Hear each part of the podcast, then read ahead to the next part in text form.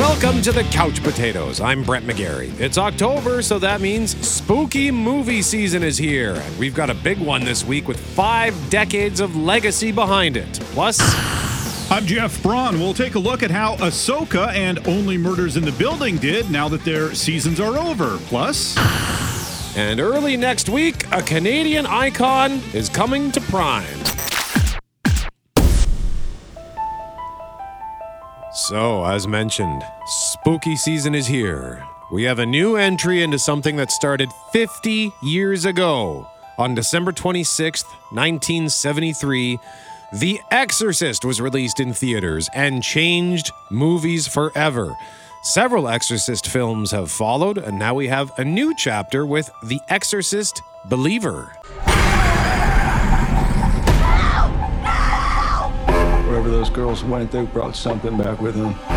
The body and the blood of Jesus Christ.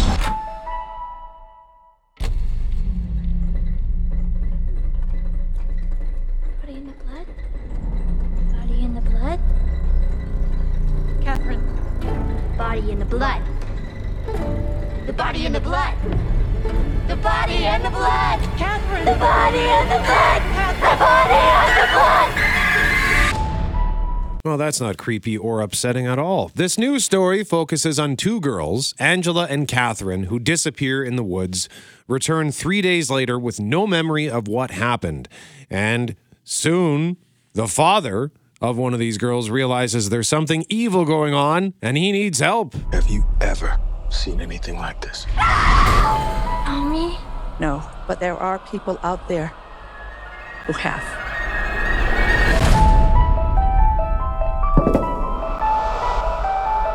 Have some experience with possession. Yes, more than I'd like. So he recruits Chris MacNeil, Ellen Burstyn reprising her role as the mother of Regan from the first movie. Originally supposed to open Friday the 13th, but that Taylor Swift movie is opening that day. So they bumped The Exorcist up to this week. Blumhouse executive producer Jason Blum says, quote, the one thing that scares me to death is Taylor Swift. Unfortunately, this movie is getting lousy reviews, sitting around 22% on Rotten Tomatoes. Don't be scared. We've met before.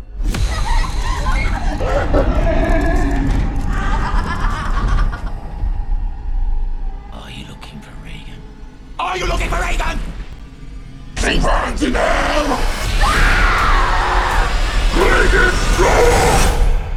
You know, when I saw the trailer for this, I got excited. I thought, oh, maybe, maybe this will be good. It looks pretty good.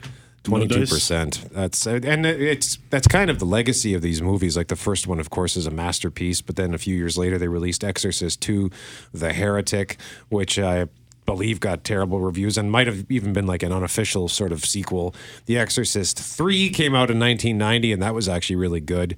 And then in 2004 and 2005 there were two prequels made. There was Exorcist the Beginning and then Dominion prequel to The Exorcist.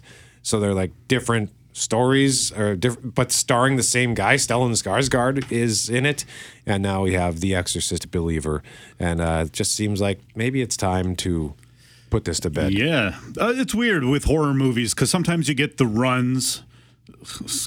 Pardon the phrasing, um, where you get like a Friday the Thirteenth, where they all kind of suck, but let's do ten of them anyways. Yeah. Same with Saw, same with Friday or Nightmare on Elm Street or whatever. But then when you get like a real good movie like The Exorcist or like Psycho or like Jaws, even, and then the sequels just like suck like like sequels have never sucked before. Like Jaws four is by far one of the worst movies of all time, you know, but Jaws one is one of the best movies of all time, and The Exorcist and Psycho and some of these other really good initial offerings, and then just have the worst sequels. It's so weird. Yeah, so that's too bad, but I'm sure it'll it'll do just fine at least for its first weekend because people who want to watch scary movies are going to watch the scary movies. But let's move from the big screen to the small screen. Yeah, one of the more popular MCU shows has returned to Disney Plus at season two of Loki. Enough! I am a god, you dull creature. Stop trying to be a hero. You're a villain. and You're good at it. Always have been. Always will be. We're one shot at this. Whatever we do, we're playing God. What could we have done differently? Loki Season 2, streaming October 5th, only on Disney Plus. It's been just over two years since season one of Loki, and now every Thursday for the next six weeks, we'll get a fresh episode where Loki, played as always by Tom Hiddleston, and Mobius M. Mobius, played by Owen Wilson, will have time travel adventures in the Marvel Cinematic Universe. I don't really recall anything from season one, so hopefully they do some previously on Loki bits at the beginning of these episodes because I already feel lost. Loki, the character at least, has been one of the most fun characters in the MCU, so I am looking forward to it. But everything Marvel related has been so hit or miss the last few years. It's hard to get really excited, mostly because nothing really seems to be going anywhere. And I don't know that season two of Loki is going to change that. I'm also kind of done with the multiverse stuff and divergent timelines and all that. And this show will have a lot of it, I'm sure. Uh, you know, when they just use time travel to undo things, it can really feel like, well, what's the point of any of this if they can just erase it all via time travel or an alternate universe or something to reset it. So it's hard to know how much we'll enjoy Loki. I am cautiously optimistic, though. I think the character can be fun enough uh, to overcome any potential irritants in the storytelling. And at this point, Loki, the character, comes with a lot of nostalgia for the early days of the MCU, which is a good thing because it used to be so much fun, of course. But I feel like we get our hopes up every time and then come away disappointed. Even with Secret Invasion this past summer, it was pretty good, but we were expecting better, I think it's safe to say. She Hulk didn't really do it. I did like Miss Marvel quite a bit. Moon Knight was good, but very weird. And before that was Hawkeye, which I thought was really good, but that's two years ago now. So we went into all these shows wondering if this will get the MCU back on track. And I think we've learned not to even ask that question anymore. Eventually, something will, I think, get it back on track, but I don't know that it'll be season two of Loki. That said, if it's just some lighthearted fun, I think that'll be enough. Yeah, looking at uh, Rotten Tomatoes right now, the first season was 92%, season two, 84%. The consensus Loki's dizzying dazzling second season may rely on sleight of hand to distract from its slightly less satisfying storyline, but the end result still contains enough of that old Marvel magic to entertain. That was a season of television that I always meant to rewatch because Yeah. there's so much going on. And uh, they they they because they brought us into something brand new in the MCU, which was the whole time variants. Variant stuff. And that's just like okay we've we've just started learning about the multiverse and now we got to learn about time as well and how it all plays in. But it was a visually really nifty show whereas uh, she-hulk look, looked awful. Loki i thought looked great. So looking forward to enjoying some of that. And I too share your your doubts on Marvel in general. Who knows what is going to set them? Because of the Marvels is not going. That comes out next month. That's not going to be the movie to Well, get them no, back there's on track. so much preloaded hatred towards Brie Larson going into it that there's it couldn't if it wanted to. Yeah. Even if it was the best movie they ever made, it just uh, a lot of people will refuse to see that. On, I also want to put this on your radar because on Tuesday, October 10th, something really special is coming to Prime Video. Oh, here you are. Well, that was pretty good timing. You're here and we're here. He was just seminal to so many people. Authentic and kind. Teach you something and make you feel good. Something very soothing, something very calming. Fundamental in developing me into the human being that I am today. You ask anybody in Canada, they know who he is. It's hard to imagine anyone having had a bigger influence on my life. It's uh, it's Mr. Dressup, the magic of make believe, a documentary exploring the Canadian child entertainer legend. Ernie never forgot a child within him, and that informs everything that he does with children. When you tell people that Fred Rogers and Ernie Coombs came to Canada together, most people don't even realize that they were very close friends. The tagline sums it up perfectly. Kindness, creativity, inclusivity, and a touch of magic makes the world a brighter place. And I don't want to speak for you, Jeff, but my childhood was spent with a lot of time with both Mr. Dressup and Mr. Rogers. And just even saying Mr. Dress Up makes me all goosebumpy and emotional. Yeah, I watched a lot of Mr. Dressup too. My grandpa actually fought him outside a bar in the 1970s, but uh, no, I'm just kidding. Uh, He's got a mean uppercut.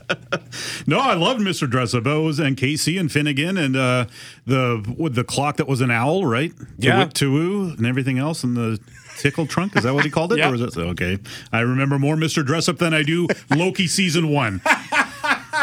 I don't know if that's uh, a testament to a child's brain just absorbing absolutely everything around it or what, but yeah, no, Mr. Dressup was uh, the man when I was a kid for sure. So can't wait to watch that, and hopefully we'll have a review for you next week. But up next, we must. We've been just doing our preview stuff, and now we must review a couple of shows that wrapped up on Disney Plus this week. Did they hold up? Did they meet the hype? Details next. You're listening to the Couch Potatoes. I'm Brett. He's Jeff. We are the Couch Potatoes. Heads up, maybe some minor spoilers ahead because we must review the season, or is it series finale of Ahsoka?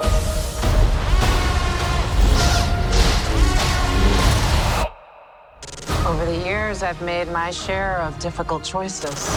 No matter what happens next, trust in the Force. Rain hellfire upon them. Battle's not over yet. Ahsoka, all episodes now streaming only on Disney Plus. The eight episode Star Wars series ended its first season on Tuesday on Disney Plus with Rosario Dawson playing Ahsoka Tano, the former Jedi apprentice of Anakin Skywalker. The season, in short, is about Tano trying to hunt down Grand Admiral Thrawn and stop him before he can return and start another war and resurrect the Empire. And at the same time, she hopes to find an old friend. The series has significant ties to both the Clone Wars and Rebels cartoons, but hopefully was enjoyable even for those who haven't seen the cartoons. I have seen those. Jeff Braun, you have not. Nope. What'd you think overall? I thought it was a good show, and it maybe felt the most like Star Wars. I'm not sure if that's something the show was doing, or maybe I've just gotten used to the way these shows go. So it, it really felt like a Star Wars thing to me. Uh, there's a lot of fun stuff. Thankfully, a lot of new stuff and characters and corners of the Star Wars universe that we've never visited before. I think they did a really good job, given that some of the audience, like me, did not know who any of these characters were, while some of the audience, like you, did. I think they probably did a good mix of bringing us up to speed on what we needed to know, but not holding our hands so much that people who already knew the history of these people would have got bored by it. Uh, that said, some of them weren't terribly interesting. Sabine, I thought, was okay. The big blue man, Thrawn, not nearly as threatening as I was anticipating. They did a good job building it up, and I thought, ooh, this guy's going to be a badass. But uh, he was a blue guy, sure, but I didn't find him particularly scary or anything. They also built up a lot uh, on the character Ezra, and we first met him. I found him kind of underwhelming. I was all, are we sure Ezra is good? Couldn't they have found someone better than Ezra? That's good. And that's the last time I'll do that joke until next season. Um, but after he started doing Jedi stuff, I actually thought, okay, Ezra's all right. He's a little more interesting. The Witch Lady bad guy I thought was pretty good, but I think the best bad guys in the season were uh, Baylan, Skoll, and Shin. Uh, and, ugh, I guess I'll have to recast Baylan Skoll as Ray Stevenson has since passed away if they do another season. And I like that they had a couple of crossover characters, but not like, uh, you know, not like Chewbacca running through or something. Uh, Mon Mothma and Captain Teva. I, I feel like they've been popping up in all these Star Wars shows. And uh, actually, I like how that ties everything together just in a very small way. It just tethers the shows together, which is cool. Uh, and I thought it looked pretty good. It maybe doesn't look as good as a Star Wars movie, but I wasn't watching it and thinking that the effects were bad or cheap or that they were, you know, had to really downgrade for a TV show compared to a movie. I thought it was it looked pretty good. I think they're getting better at that. And we got a lot of lightsaber fighting, which is always fun. So I was I had a good time watching Ahsoka this year. Yeah, I really very much enjoyed that, and I do indeed hope they recast that character Baylan as Ray Stevenson was fantastic, and there might be an urge to do some sort of a deep fake, but I think they, it would just be better to to recast him. He was excellent in this series, and um, yeah, there was some intri- there was some some trickery, some some goofery on social media this week about whether or not it's the series or season finale because Star Wars, I believe it was Star Wars, tweeted out, make sure you tune in for the series finale of Ahsoka. Oh. And then they deleted it and reposted with season finale. So I don't know if that was a, mistake. stunt or if it was a mistake. and uh, someone else pointed out as well, like when the show was announced or whatever, it was described as a scripted series, whereas Obi Wan Kenobi was described as a limited series. So I think they, the plan is hopefully to do a second season, and it seems like something that has to happen because there are a lot of threads that Yeah. remain dangling, and I don't see like the plan is ultimately for the Filoni verse, the Mando verse, the Mandalorian. And uh, the Ahsoka show and maybe Boba Fett will all come together for this movie that's coming out, scheduled for 2026. But all the stuff they left hanging here, they can't resolve that in just the movie. And I hope they don't end up trying to use the Mandalorian as this backdoor to resolve it. I'd love to see another season of this, but we probably it's like they're just talking about it, so they would have to write it and produce it, and then all of the visual effects, which looks fantastic in this show.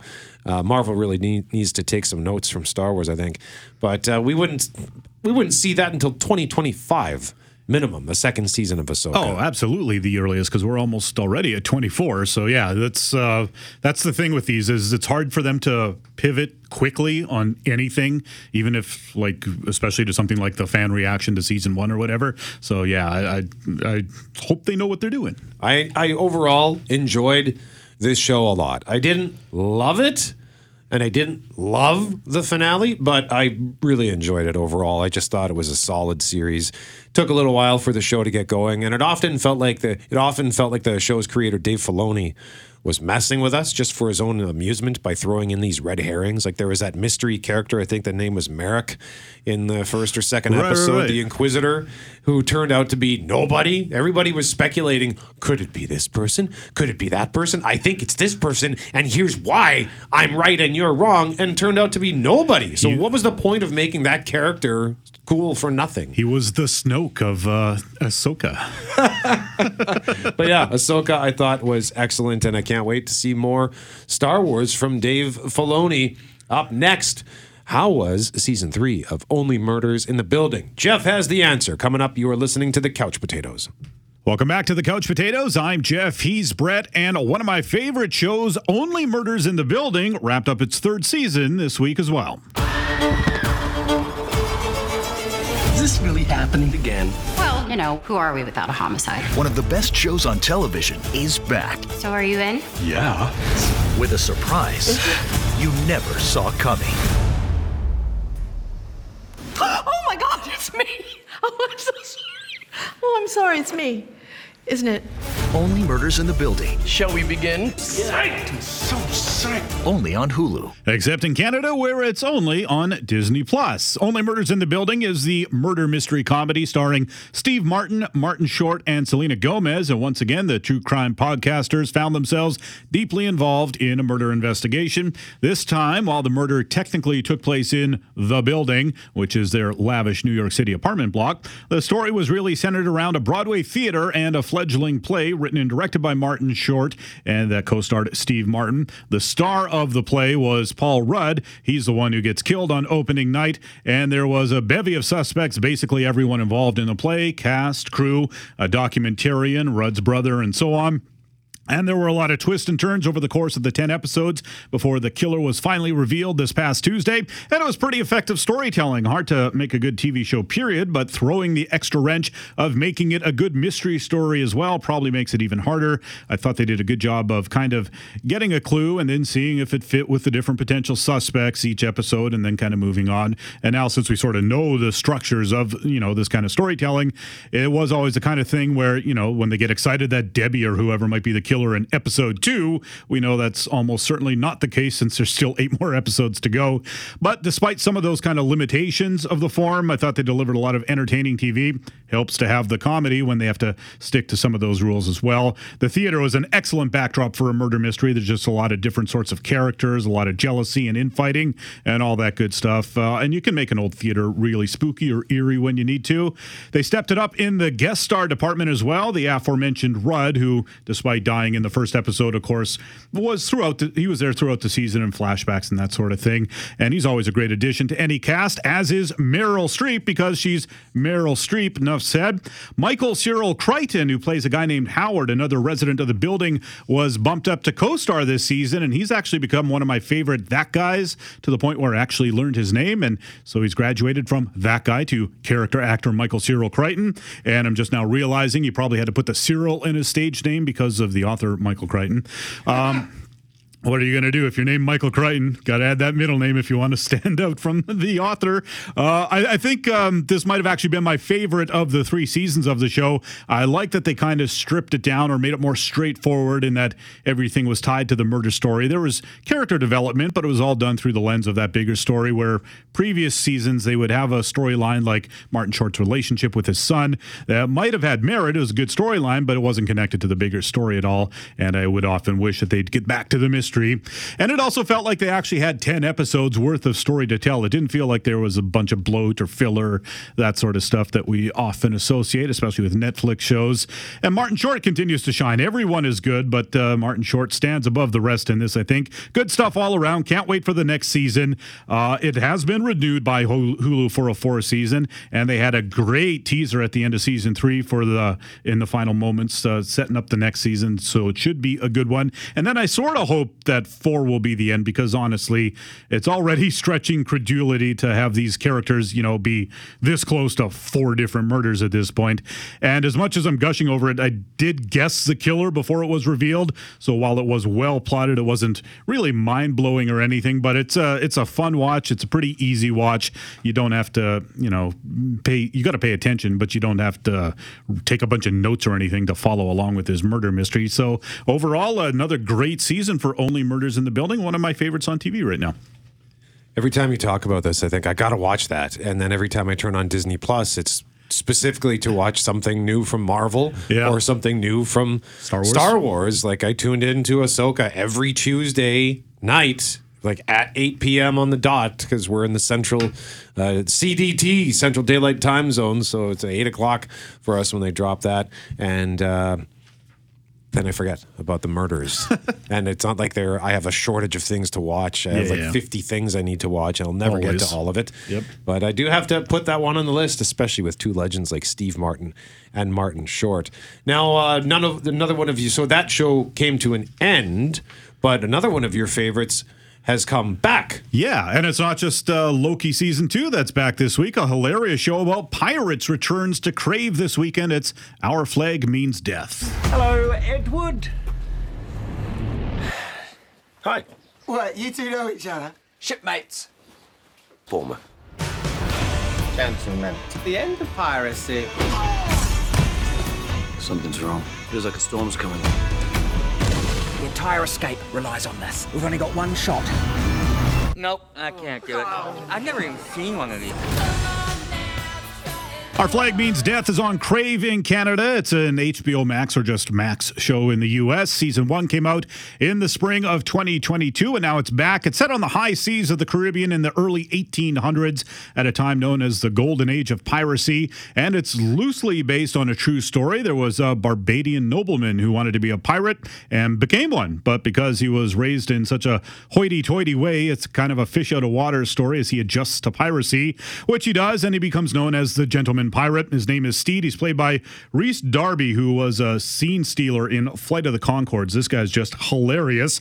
Taika Waititi's in it as well. He plays the pirate Blackbeard. He's also very funny, and they become good friends, and we're on their way to falling in love at the end of the last season. The show got a lot of praise for its LGBTQ plus representation.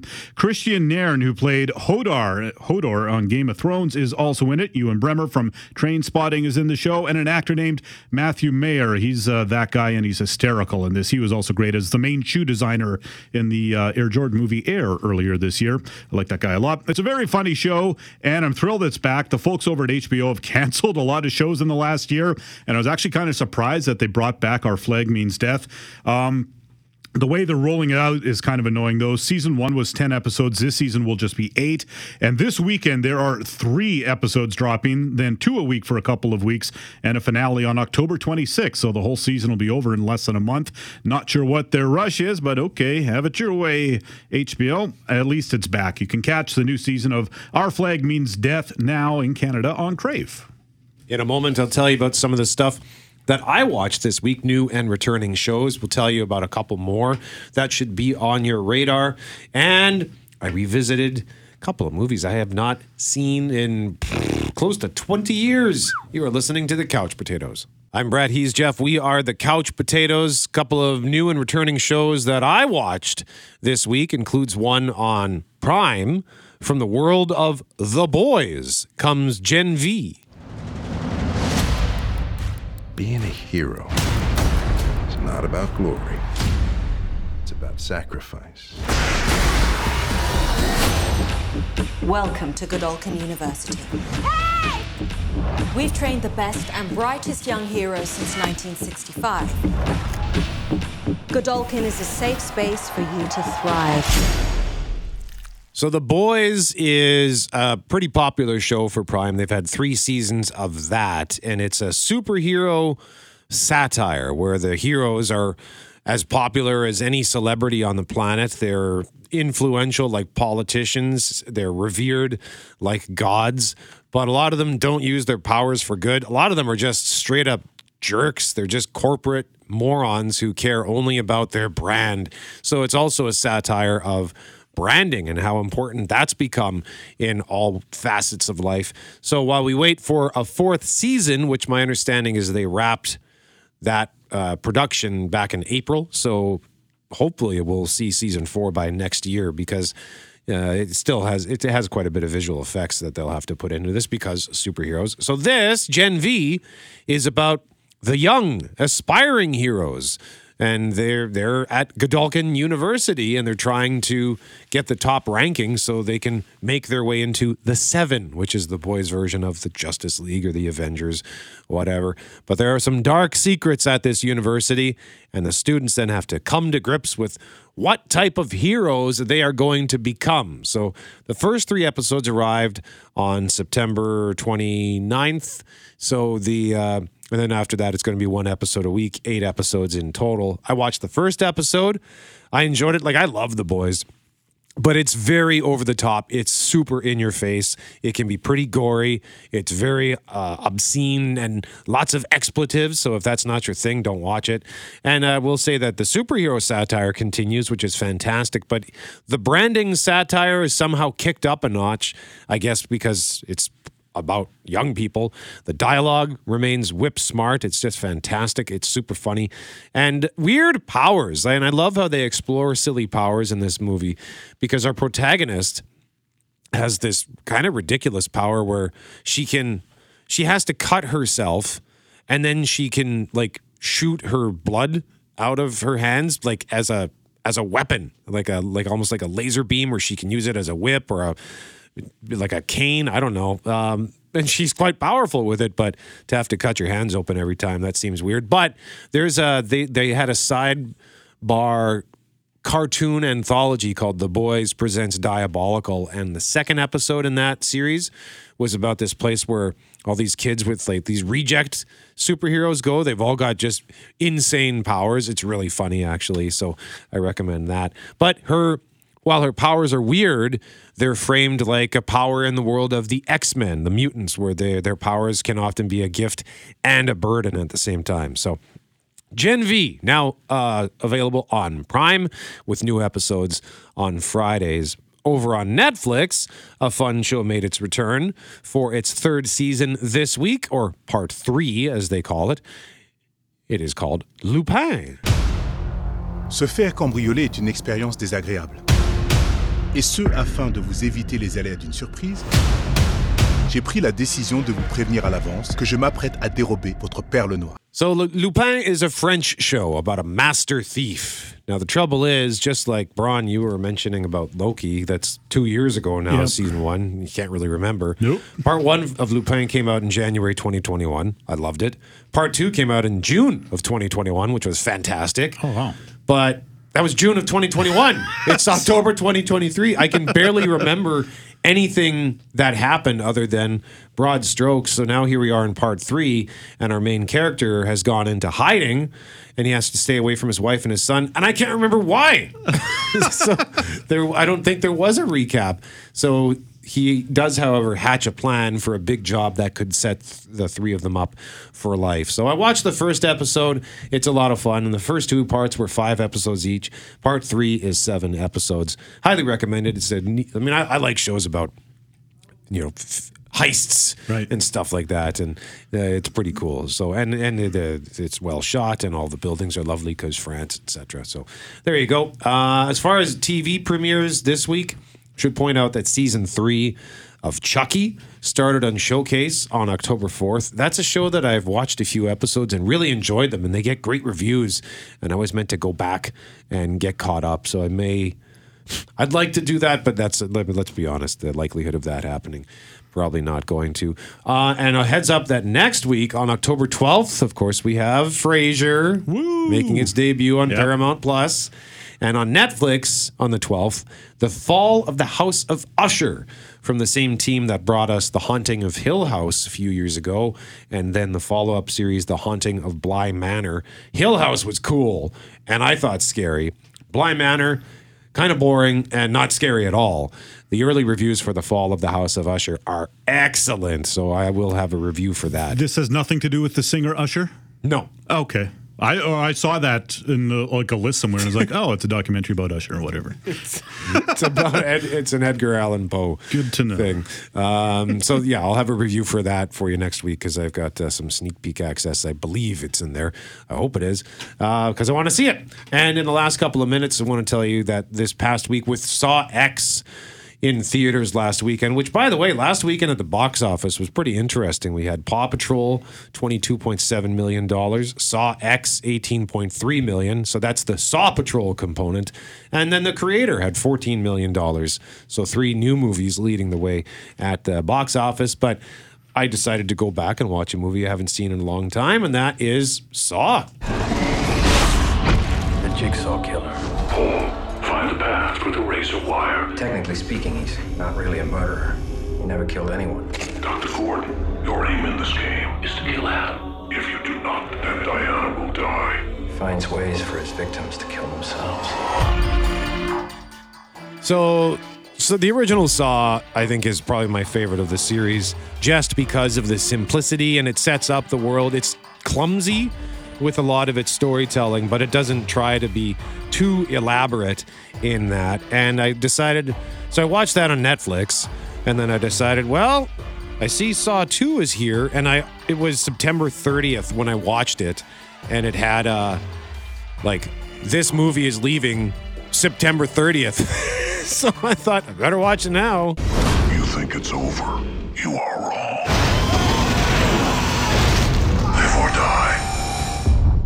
your choice. I gotta be honest, I don't know if that clip is even from Saw 2. Doesn't matter. Doesn't really matter. No. But uh, whereas Saw, I, I thought I enjoyed this more than I thought I would because I remember thinking Saw 2 was just okay because at the time when it came out, they had to go bigger because sequel. They added a whole bunch of extra characters, so it wasn't just two guys who had been kidnapped. It was a, a whole bunch of people who had to not just escape a room, but had to escape a house.